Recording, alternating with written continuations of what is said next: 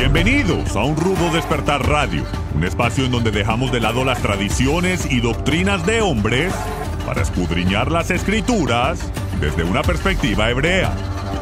Viva una experiencia que desafiará su paradigma religioso y experimente por usted mismo un rudo despertar.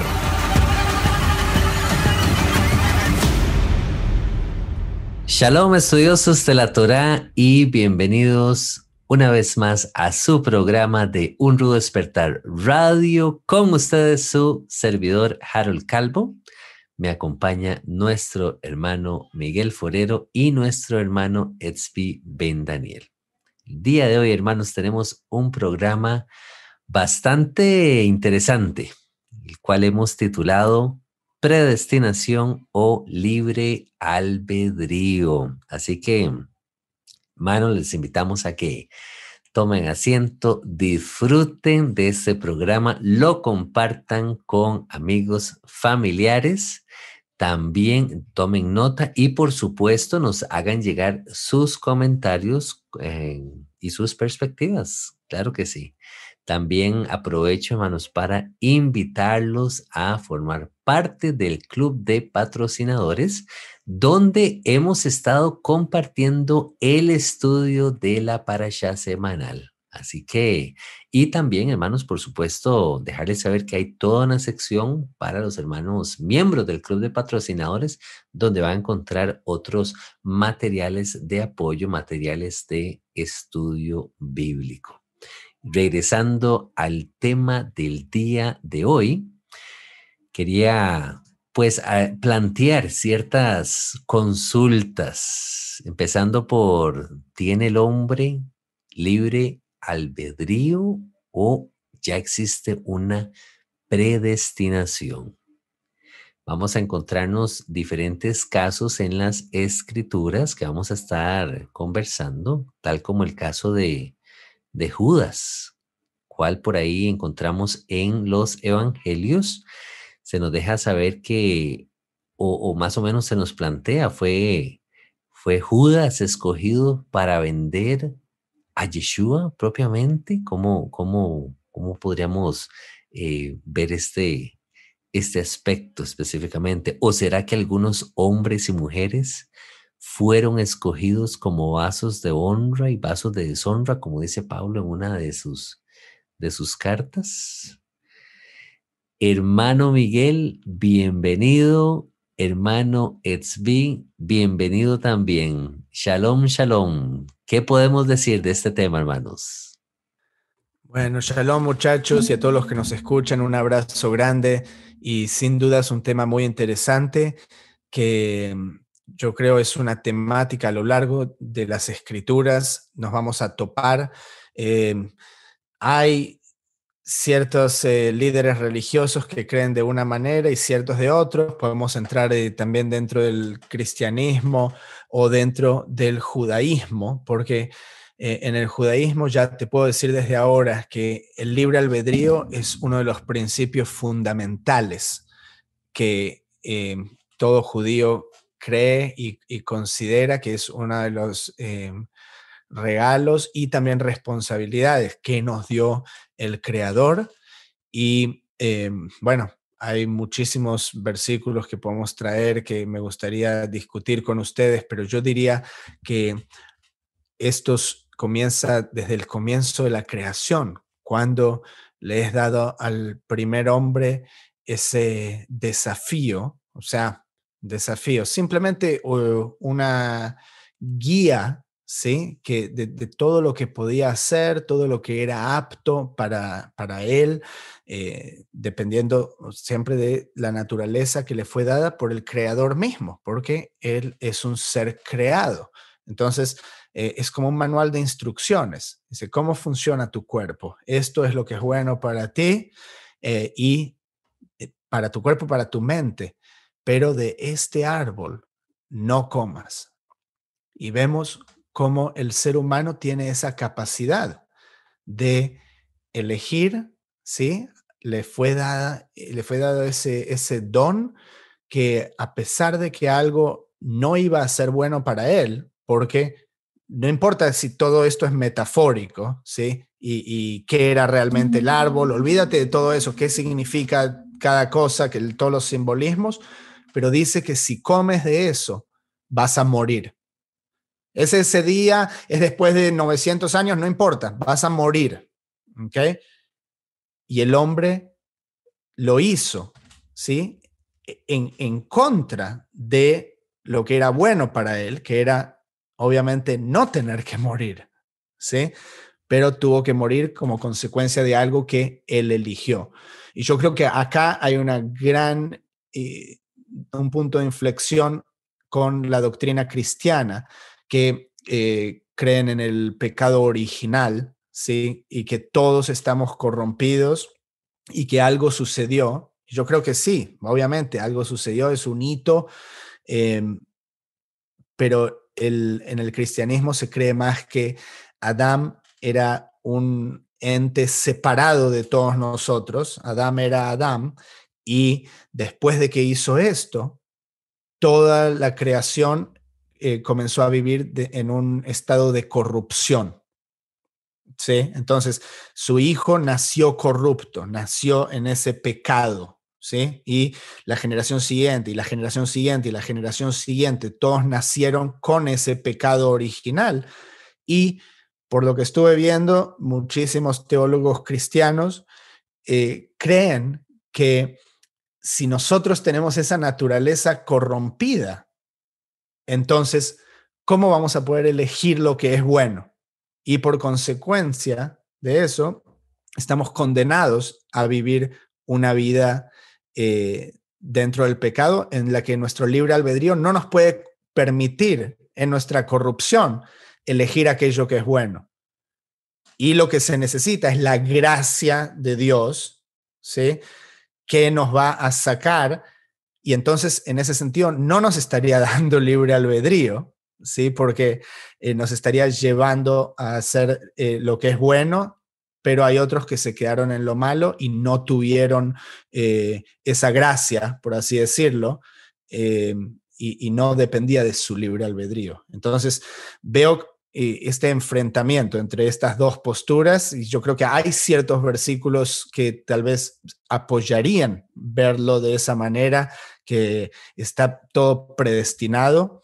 Eh, y lo último que digo, y le paso la palabra a Miguel, es que hay tanto para decir de este tema. Eh, lo último que quería agregar es um, este dilema que nosotros creemos que Dios es omnisciente Dios sabe todo lo que va a suceder. Entonces, si tenemos libre albedrío, nosotros todavía no elegimos qué es lo que vamos a hacer. Si tengo un arma en la mano, voy a disparar, voy a matar a esa persona o no. ¿Ok? Si Dios sabe que la voy a matar, entonces tenía yo esa libertad, si ya se sabía desde antes que algo iba a suceder, predestinación, ¿sí? Digo, no, bueno, fíjate, no la voy a matar. Bueno, entonces Dios sabía eso también. Y, entonces esa es una pregunta filosófica también muy interesante que tal vez me gustaría retornar a ella. Eh, pero bueno, le paso la palabra a Miguel por ahora. Saludos. Saludos a todos, sí, gracias. El tema es bastante complejo, ¿no? Y yo lo veo que está muy conectado con un concepto, con el concepto de libertad. Porque la libertad pues, es el ejercicio precisamente de ese libre albedrío. Sin embargo, la gente hoy en día, con todos estos movimientos que tenemos eh, contemporáneos, confunde aún ese concepto de libertad con el de libertinaje, ¿no? Pareciera que libertad es haga lo que usted quiera sin ninguna restricción de ningún tipo. Entonces, si usted puede hacer lo que usted quiere, eh, usted es libre y está ejerciendo su libre albedrío. Pero el libre albedrío, em, nosotros tenemos que entender que lo podemos utilizar siempre y hay un marco establecido por el creador de manera que cada decisión que nosotros tomamos tiene consecuencias que a su juicio, ah, y ahí hablamos de su perfecta justicia, van a suceder. O sea, esas consecuencias van a suceder. Fue lo que tú estabas diciendo acerca de Adán, ¿no? Dice, mire, estas son las dos opciones. Puedes comer o no comer, pero si comes, va a suceder esto. Y Adán decidió libremente tomar el camino, eh, el camino que tomó, con la consecuencia que ya todos conocemos.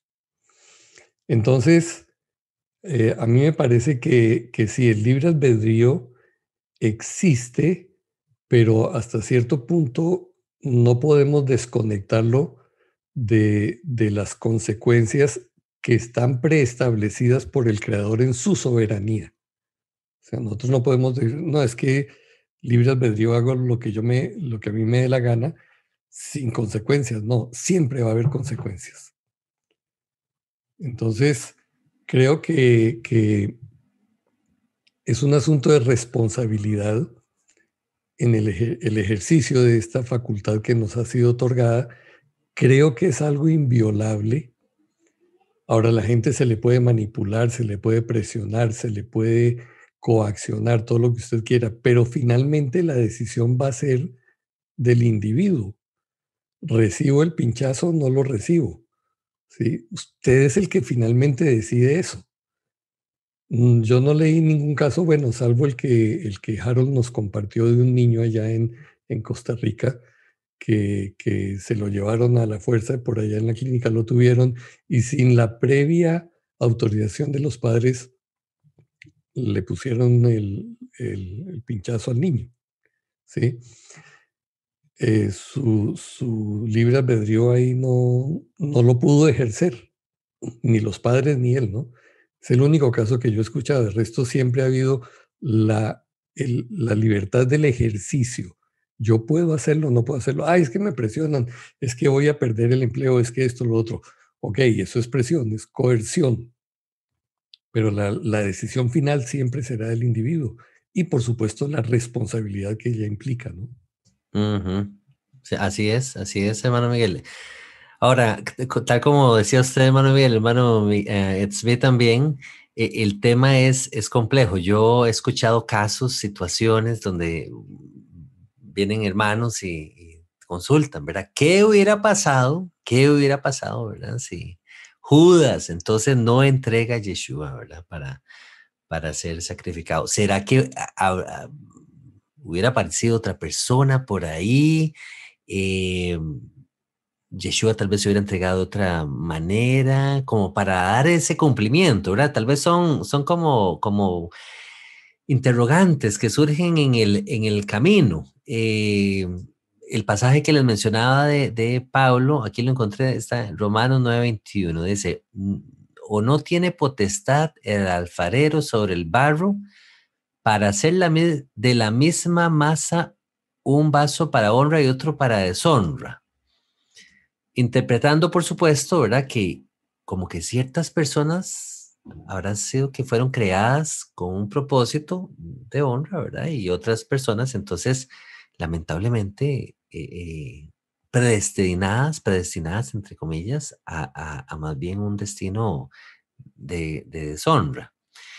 Ahora, explico con un, punto oh, pilar. Me, gustó mucho esto, cómo, cómo en, el, en el judaísmo entienden y defienden la posición del libre albedrío, que se ve clarísimo, eh, digamos, además del ejemplo de, de Adán y Eva, tomando esa elección que ellos hicieron por el fruto, tenemos también el caso de Caín, ¿verdad? Eh, Caín y Abel. Eh, por ahí tenemos, em, se nos dice con respecto a Caín, me, voy a dirigir a Génesis 4, para los que tienen eh, la escritura ahí en la mano, 4, 6. Hay un pasaje muy interesante, siempre me ha llamado la atención ese pasaje que dice, entonces Jehová dijo a Caín, ¿por qué te has ensañado y por qué ha decaído tu semblante? Si bien hiciereis, no serás enaltecido, y si no hicieres bien, el pecado está a la puerta, con todo esto a ti será su deseo, y tú te enseñorearás de él. Entonces, para mí ahí está clarísimo, Jehová poniéndole sobre la mesa a Caín diciéndole, si usted hace de esta manera, lo que dice el hermano, eh, hermano Miguel, perdón, entonces esto es lo que ha de acontecer. Si usted lo hace mal, va a haber una consecuencia, entonces usted va a tener que, que lidiar con esa consecuencia. Entonces, sin duda alguna, ahí vemos un, una, una opción de libre eh, albedrío completamente eh, puesta sobre la mesa. Pero de igual manera, de igual manera, siguen surgiendo preguntas. ¿Qué, qué hubiera pasado si Noé decide no hacer el arca? o sea, vean este, yo me pongo a, reflexionar ahora. Eh, la escritura es clara, dice que en esos, en los días de Noé, o sea, sobre la tierra no, no, no, eh, escaseaban hombres justos. Y de todos los hombres eh, aparece este hombre Noé, parece que el, único, pero ahí Noé tal vez, porque Noé, si tiene libre albedrío, puede ser en, su, en su, en su forma humana, él como hombre pudo haber dicho, no, es que yo creo que esto, no, no, no sé, no, no, no voy a, lo mismo con Abraham. ¿Qué hubiera sucedido si Abraham decide no salir de Ur de los Caldeos? Eh, eh de Jehová tuvo que, no sé, buscar otra persona. Eh, hermanos, adelante, por favor. Sí, eh, no, bueno, en referencia a la pregunta interesante que postula Harold, em, yo creo que la respuesta es simple y tiene que ver con la manera en que nosotros comprendemos las cosas desde nuestra perspectiva humana y no desde la perspectiva del creador. No por nada dice que sus caminos son más altos que nuestros caminos y sus pensamientos. Es distinto. Nosotros somos la criatura y él es el creador. Entonces, nosotros podemos interpretar la realidad eh, dentro de la dimensión del tiempo. Si nosotros mm, eh, vemos la historia teniendo un comienzo, ¿sí? y, luego está la línea del tiempo, que el tiempo está todo el tiempo corriendo. No importa si tenemos un cronómetro encendido o estamos mirando un reloj, siempre está pasando el tiempo. ¿sí? Sabemos que nosotros nacemos, crecemos, envejecemos y morimos, ¿sí? Y luego viene otra generación y el tiempo siempre se está moviendo. Pero eso es una dimensión, ¿sí? Tal como estamos en la tercera dimensión, ¿sí? 3D. Y el tiempo está probablemente en la cuarta dimensión, ¿sí? Eh, especulaciones o maneras de entenderlo de la física cuántica, etc. Eh, pero el punto es, el creador no está condicionado por esas dimensiones. Él está afuera de esas dimensiones, ¿se entiende? Es como si nosotros mirásemos una hoja de papel que es dos dimensiones, ¿sí? Puedes escribir, está todo plano y tú estás viendo toda la hoja de papel al mismo tiempo, ¿sí? Eh, entonces, y todo lo que escribes este, eh, luego está ahí. Eh, entonces, lo que quiero decir es, el creador Noé no, no estaba dispuesto a hacerlo, hubiese habido otro. Pero Noé era el único eh, justo en su generación. Pero eso es, está condicionado al tiempo. ¿sí? Pues el creador ya existe en el pasado, el presente y el futuro. ¿sí? Entonces, eh, él hubiese contactado, hubiese habido otro remanente, ¿se entiende? De generaciones pasadas que hubiese existido también en ese tiempo. Ahora, eh, la pregunta es, ¿y el creador sabía que eh, Noé se iba a rehusar a hacer el arca si se hubiese rehusado? ¿sí? E, este, este conflicto, como decía antes, de, si él lo sabe todo, entonces, ¿cómo tenemos nuestro libre albedrío? Y eso tiene que ver también con nuestro condicionamiento de entenderlo desde una perspectiva humana, que decimos, sí, él no sabe si yo voy a hacer esto o hago lo otro, pues puedo cambiar, ¿sí? Y, hago eso, no, y al último momento me arrepiento y hago lo otro. Y bueno, y él sabía que ibas a hacer eso también. ¿Por qué? Porque todas esas realidades ya existen potencialmente y están contempladas por el creador. Yo creo de, de esa manera es que él lo sabe, entre comillas, porque todo está contemplado en, esa realidad. Pero lo que sí em, veo constantemente es esta idea del, libre albedrío eh, en cada generación en las escrituras, nos que estábamos cerca de la creación, pero fíjate en, cuando las famosas palabras de Josué, cuando entran a la tierra de Israel, eh, ¿a quién van a servir? ¿Sí? ¿Van a servir al Creador o van a servir a los dioses de esta tierra? Elijan a quién van a servir, ¿sí? En la Torá dice, elige entre la vida y la muerte, ¿sí? Es una elección. La Torá misma se da, pero la gente todavía tiene esa potestad de poder rehusarse a seguir esos caminos. Y eso es justamente la historia bíblica de Israel eligiendo, ¿sí? Em, los caminos que lo iban a llevar al exilio y a ser abandonados por, por el Creador, ¿sí? Y al mismo tiempo todavía tiene ese poder desde el exilio, sí que dice las profecías de la Torá, cuando estés en ese lugar, eh, en Moisés escribió, eh, en ese lugar exiliado, recuerda ¿sí? a tu creador, eh, ablanda tu corazón, ¿sí? todas estas cosas. Es algo que la gente tiene que hacer. Ellos tienen que volverse al creador y entonces el creador se volverá a ellos. Yo creo que lo dice en ese orden, ¿sí? Entonces, mi, pregunta más bien es cómo se puede conciliar esto con la doctrina de muchos teólogos cristianos que dicen, no, el creador te dio, eh, eh, si no te dio, esa gracia, entonces no hubieses podido hacer eso, ¿sí? Y un pecador es pecador, entonces, ¿cómo puede hacer cualquier cosa buena si es un pecador? ¿Sí? No sé, ¿cómo lo ven? Mira, yo, yo creo que este asunto primero está ligado, eh, como dije anteriormente, a esa soberanía absoluta del creador. Él es, el quien está, él es el que establece las reglas de juego y nosotros simplemente somos puestos aquí y no tenemos mucha opción de alegar sobre, sobre por qué eso es así, ¿no? Por ejemplo, en la práctica, él estableció la sucesión del día y la noche los ciclos de la vida y otra cantidad más de cosas en las que nosotros no podemos interferir. Gustenos o no nos guste, hay estaciones y la sucesión del día y la noche es como, como sucede. No hay otra cosa que hacer.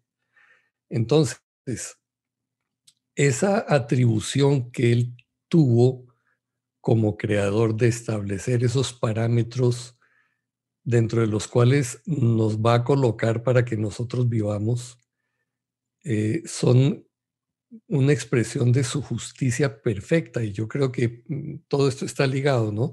Si nosotros no, si nosotros desconfiamos de la justicia absoluta perfecta de Jehová, se nos desmorona todo. Pero como Él es justo y es perfecto, entonces sí, podemos tratar de torpemente, digo yo, comprender cómo es el asunto de la, de la, de la predestinación o de la elección, más bien, ¿no? Porque lo que nosotros encontramos en las escrituras es que Jehová nos eligió según el preconocimiento de la presciencia, no presencia, sino presciencia, preconocimiento. ¿Qué significa eso? Que Él, como tú dijiste bien, está fuera del tiempo. Nosotros estamos en una dimensión del tiempo que solamente va hacia adelante, él está fuera del tiempo, puede ir atrás, puede ir a los lados, puede ir arriba, abajo en el tiempo. Nosotros no entendemos cómo él sí lo puede hacer. Y porque él está afuera y conoce eh, las decisiones que habríamos de hacer en esa libertad que tenemos, entonces nos elige porque es lo que aparece, ¿no? Cuando dice, bueno, este eh, elijo a, a, Jacob y no a, a Esaf, porque eh, de este se agradó mi alma, todavía no había existido. Nos encontramos también con expresiones de, eh, curiosas en la escritura, como el futuro en tiempo pasado. expresiones de los profetas hablando de cosas que no han sucedido como si ya hubieran sucedido. Muchas profecías están en esos términos, el tiempo pasado de la palabra futura dada por Jehová. ¿Y por qué es eso? Bueno, porque para él no hay tiempo. Y él ya estuvo en el futuro, ya estuvo en el mañana nuestro y sabe cómo, conoce cómo habríamos de utilizar esa libertad que nos fue otorgada. Entonces creo que, que eh, eh, es tan complejo, pero es tan fascinante el asunto también, porque me parece que en la medida podremos avanzar y comprenderlo más en la medida que mantengamos un principio absoluto y es la justicia perfecta de, Jehová. Si eso no lo negociamos, podremos avanzar y tratar de, desvelar algunos de estos misterios, ¿no? Pero si, si nosotros entramos al asunto de, de que no, es que Dios determinó que esta persona, aunque se quiera salvar, no puede, no, pero es que yo sí me quiero arrepentir, pero es que yo sí quiero hacer lo que sea necesario. No, usted está marcado para que no se salve, lo siento, ¿sí? Y, en, la otra esquina, el, otro, no, no, pero es que a mí no me interesa estar en el cielo, no me interesa Dios, pero es que tú estás marcado para ser salvo. Entonces te toca ser salvo aunque no quieras. Las dos cosas resultan estúpidas, ¿cierto? Porque son eh, obviamente eh, contra la razón. Entonces, pienso que la manera en que podemos em, conectar todo esto es basándonos en ese principio de absoluta justicia, de absoluta soberanía mediante la cual él establece los parámetros morales para toda la humanidad. Porque Él es el que, el que pone esas reglas de juego. En todas las culturas, judías o no judías, todo el mundo sabe que hay un hombre y una mujer y que los dos son los que procrean y nada más. Todo esto que estamos viendo ahorita es la perversión de todo eso. Qué bonito, de, verdad, qué bonito este tema y qué interesante eh, esto que nos expresa Manuel Miguel, porque fíjese que esto que usted está diciendo eh, me, ayuda a comprender y responde a, ciertas preguntas que yo traía por acá. Entre esas tenía yo, eh, bueno, esas que les había compartido antes y otra que, que puse por acá que dice, tuvo Abraham, Isaac y Jacob libre albedrío o fueron escogidos sin opción de, decir que no, ¿verdad? Pero ahora que usted mencionaba el tema eh, eh, que Etzvi trajo a la mesa de cómo Jehová se mueve en el tiempo, para adelante, para atrás, a los lados, eh, el tema del tiempo es simplemente algo que nos condiciona a nosotros, ¿verdad? Jehová se mantiene por fuera me, ayuda a entender un poquito mejor y me encuentro, se me vino a la cabeza otro pasaje hermosísimo, eh, Génesis 18 19, que mm, me trae eh, un mejor eh, entendimiento. Vea lo que dice, vea qué interesante. Porque yo sé, porque yo Jehová sé, que Abraham mandará a sus hijos y a su casa después de sí que guarden el camino de Jehová haciendo justicia y juicio, para que haga venir Jehová sobre Abraham lo que ha hablado acerca de él. Es exactamente esto que usted está diciendo, ¿verdad? Qué interesante.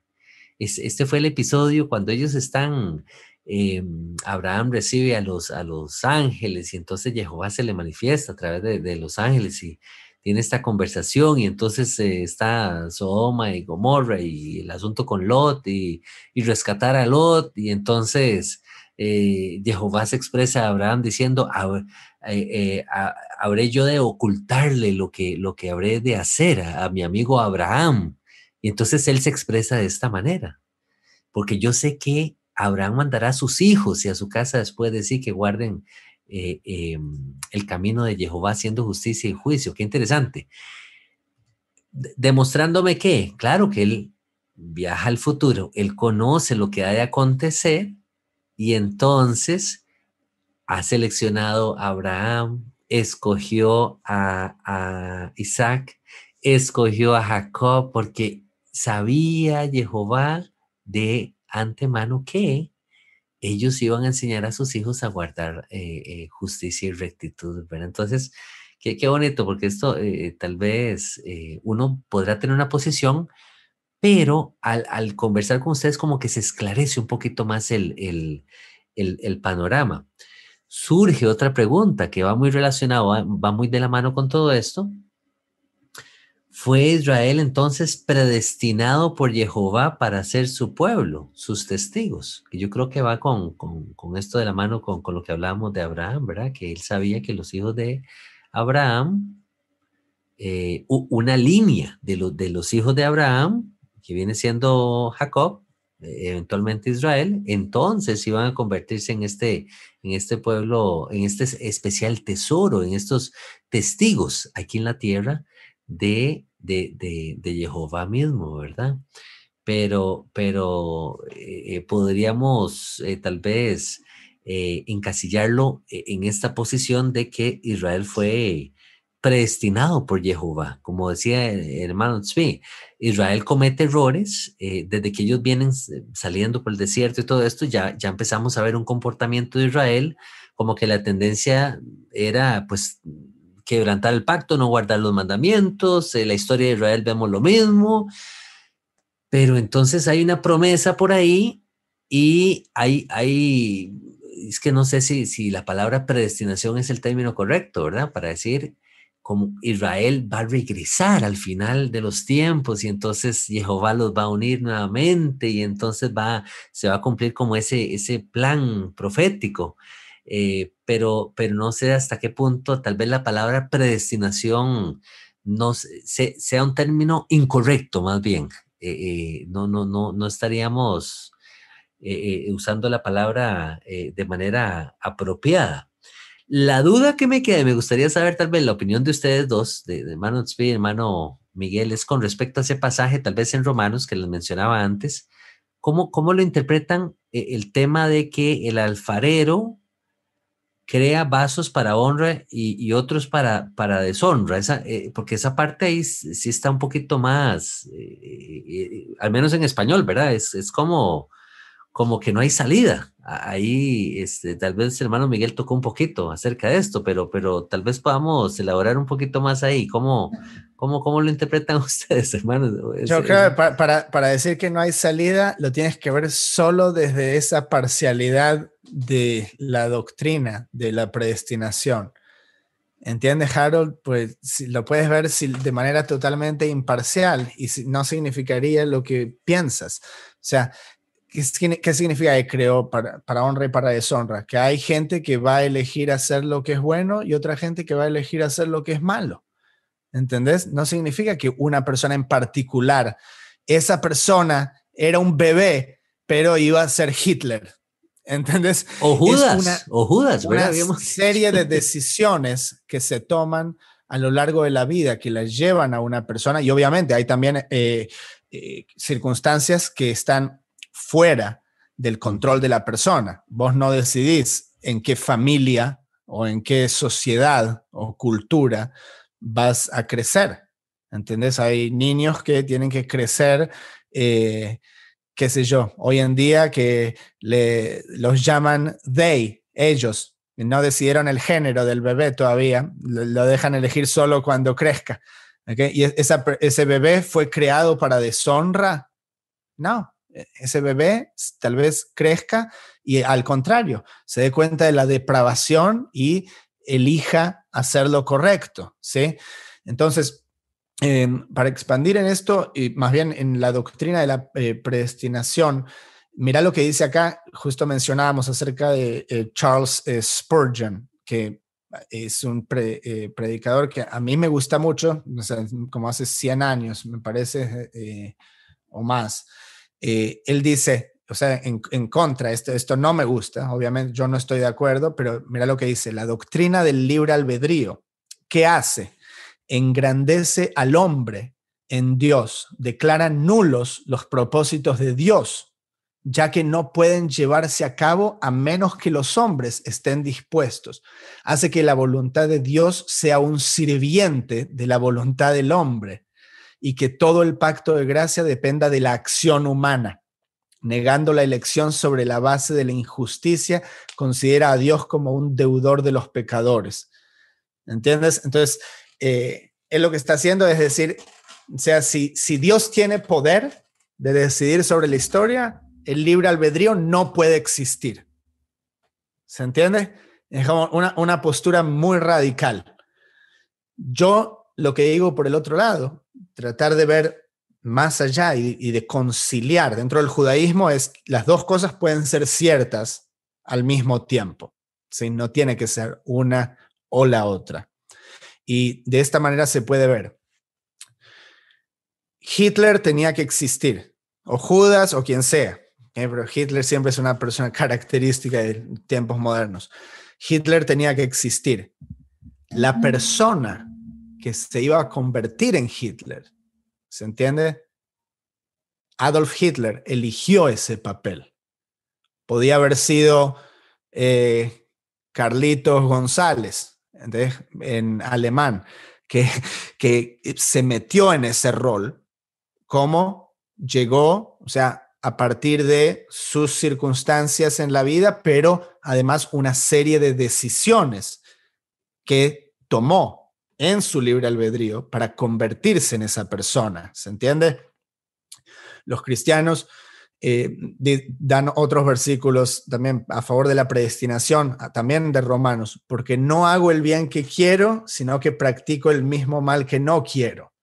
Entonces el ser humano no tiene el poder de decidir porque ya estás poseído. No hay diferencia entre, eh, o sea, esta visión y alguien que está poseído. ¿Ok?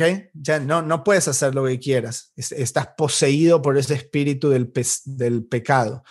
¿Ok? entonces, eh, te quiero una cosita más y, luego te quiero compartir un par de pasajes de, la, de las escrituras que para mí contrastan esta visión. Em, Agustín de Hipo o de Hipona, un, teólogo antiguo, habla de los niveles o de los, eh, de los espacios em, temporales en la historia. Tenemos precaída, el hombre era capaz de pecar y de no pecar. Luego tienes post caída, donde el hombre no es capaz de no pecar. Luego tienes regenerado, el hombre es capaz de no pecar. Y luego tienes glorificado, donde el hombre es incapaz de pecar. ¿Ok? Eh, bueno, es una teología, ¿se entiende? Eh, dentro del judaísmo, por lo que yo veo, lo que se cree es estar, estamos en el mismo lugar que precaída. El hombre es capaz de pecar y es capaz de no pecar. Todos estamos en la posición de Adán. ¿Se entiende? Esa es la visión judía. Todos tenemos esa decisión. ¿Vamos a cuidar los mandamientos o no vamos a cuidar los mandamientos? ¿Sí?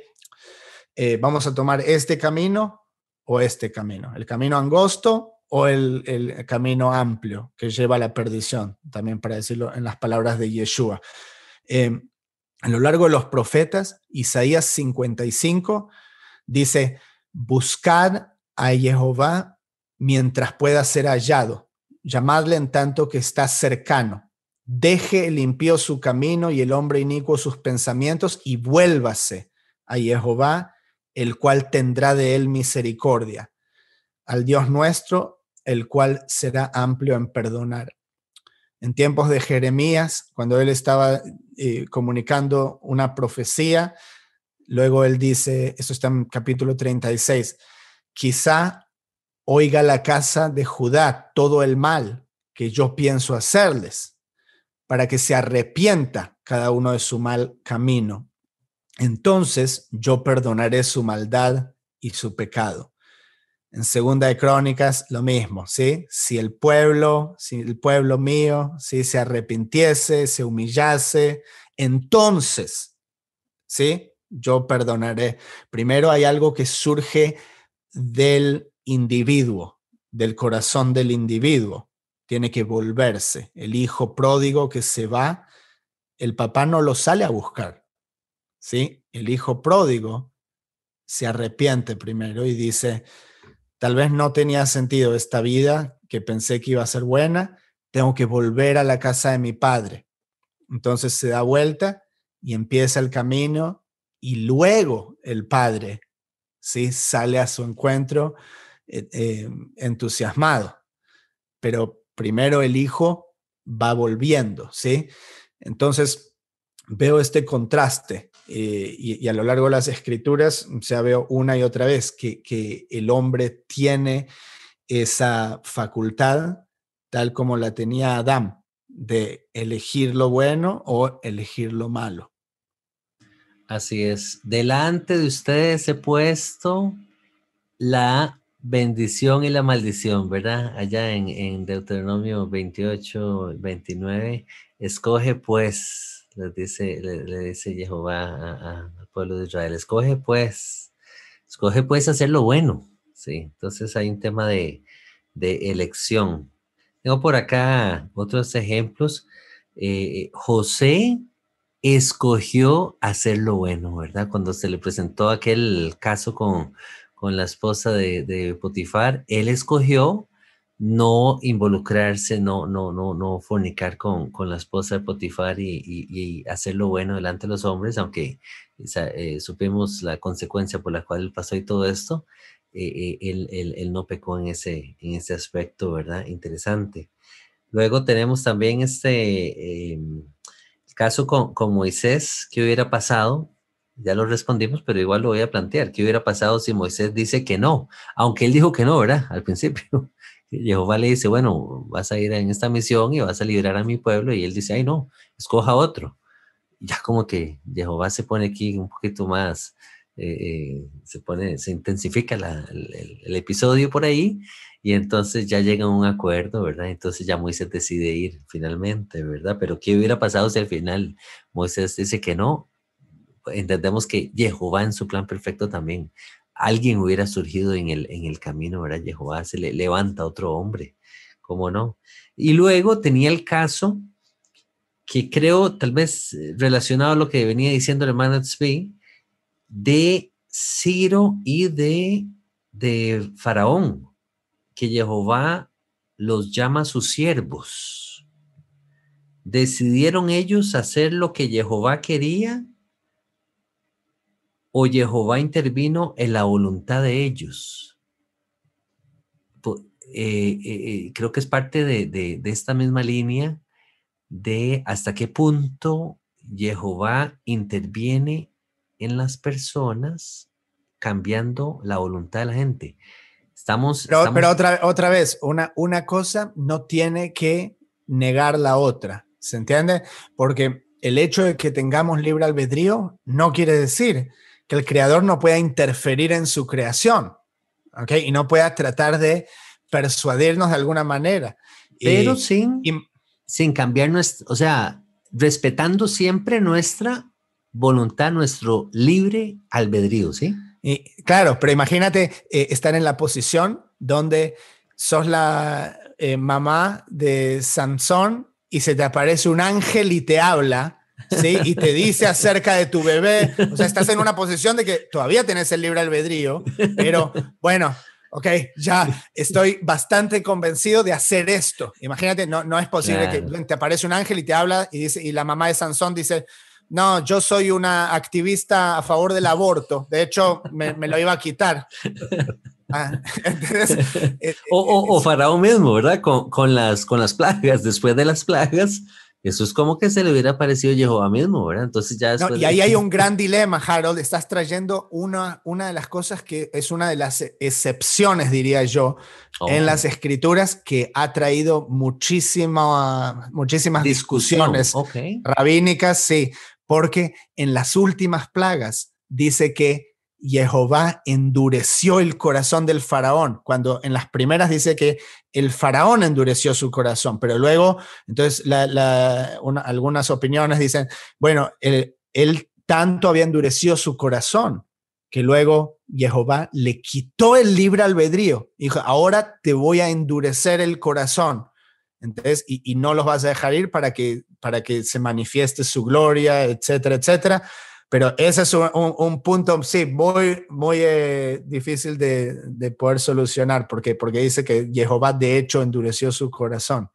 Por ahí, ahora que dices eso, en, algún, en alguna oportunidad yo compartí un blog con respecto a eso, compartiendo, por supuesto, mi, mi posición de, de, de, qué, de qué fue lo que aconteció en esa, en esa ocasión. Lo cual es, yo me inclino a, a, pensar que no fue que Jehová cambiara la voluntad de Faraón, sino que ante las eh, condiciones que se están dando, eh, el, el, el, corazón de Faraón se, se endurece a ese nivel, ¿verdad? Pero, pero qué interesante que lo, que lo mencionaras, hermanos. No, no sabía que era un, como un punto ahí de, de, discusión en, en medio de, de, la, del pensamiento judío, ¿verdad? Mano Miguel, adelante. Sí, quería hacer eh, un comentario respecto al, al planteamiento que hace Svi en cuanto a que en el judaísmo no se considera aquello de, o se considera que la gente siempre tiene la opción de hacer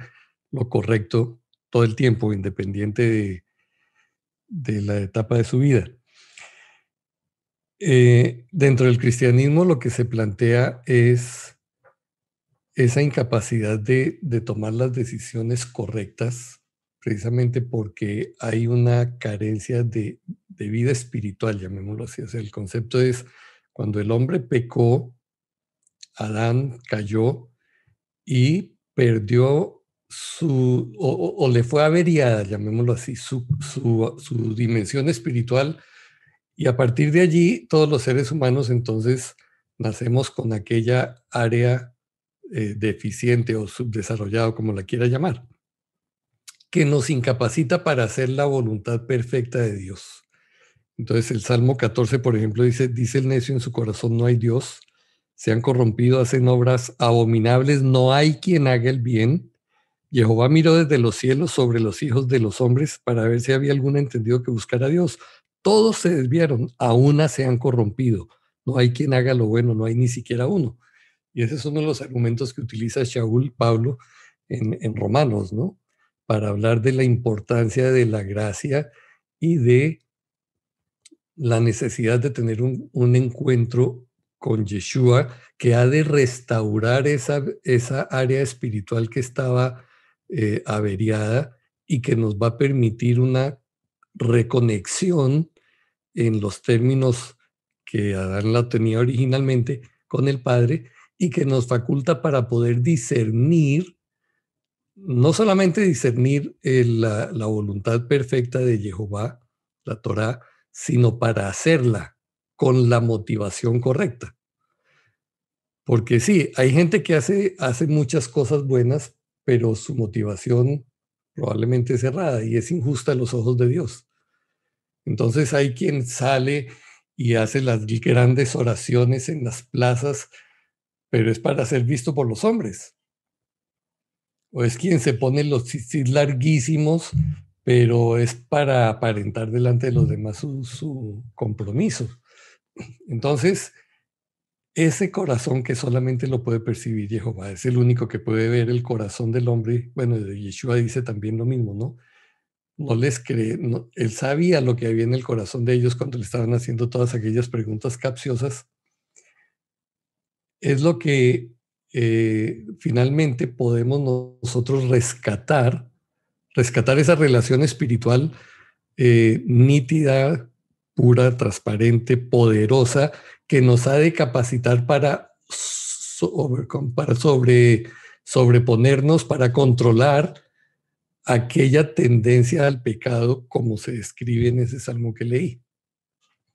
Entonces, la persona que eh, tiene un encuentro personal con, con Yeshua, como que recibe una, un boost, ¿cómo se hace? ¿Cómo se dice? Un, refuerzo, ¿sí? Un empoderamiento para poder hacer plenamente la voluntad de Dios por las razones correctas.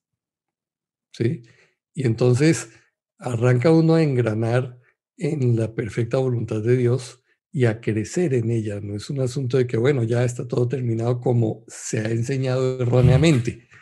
Usted tuvo un encuentro con Yeshua, ya todo está hecho, no se preocupe, falso. Es el inicio de un camino en una demanda de nivel de justicia más perfecto, más exigente, donde el libre albedrío sigue jugando un rol eh, súper importante y que nos va a permitir entonces llegar al puerto seguro.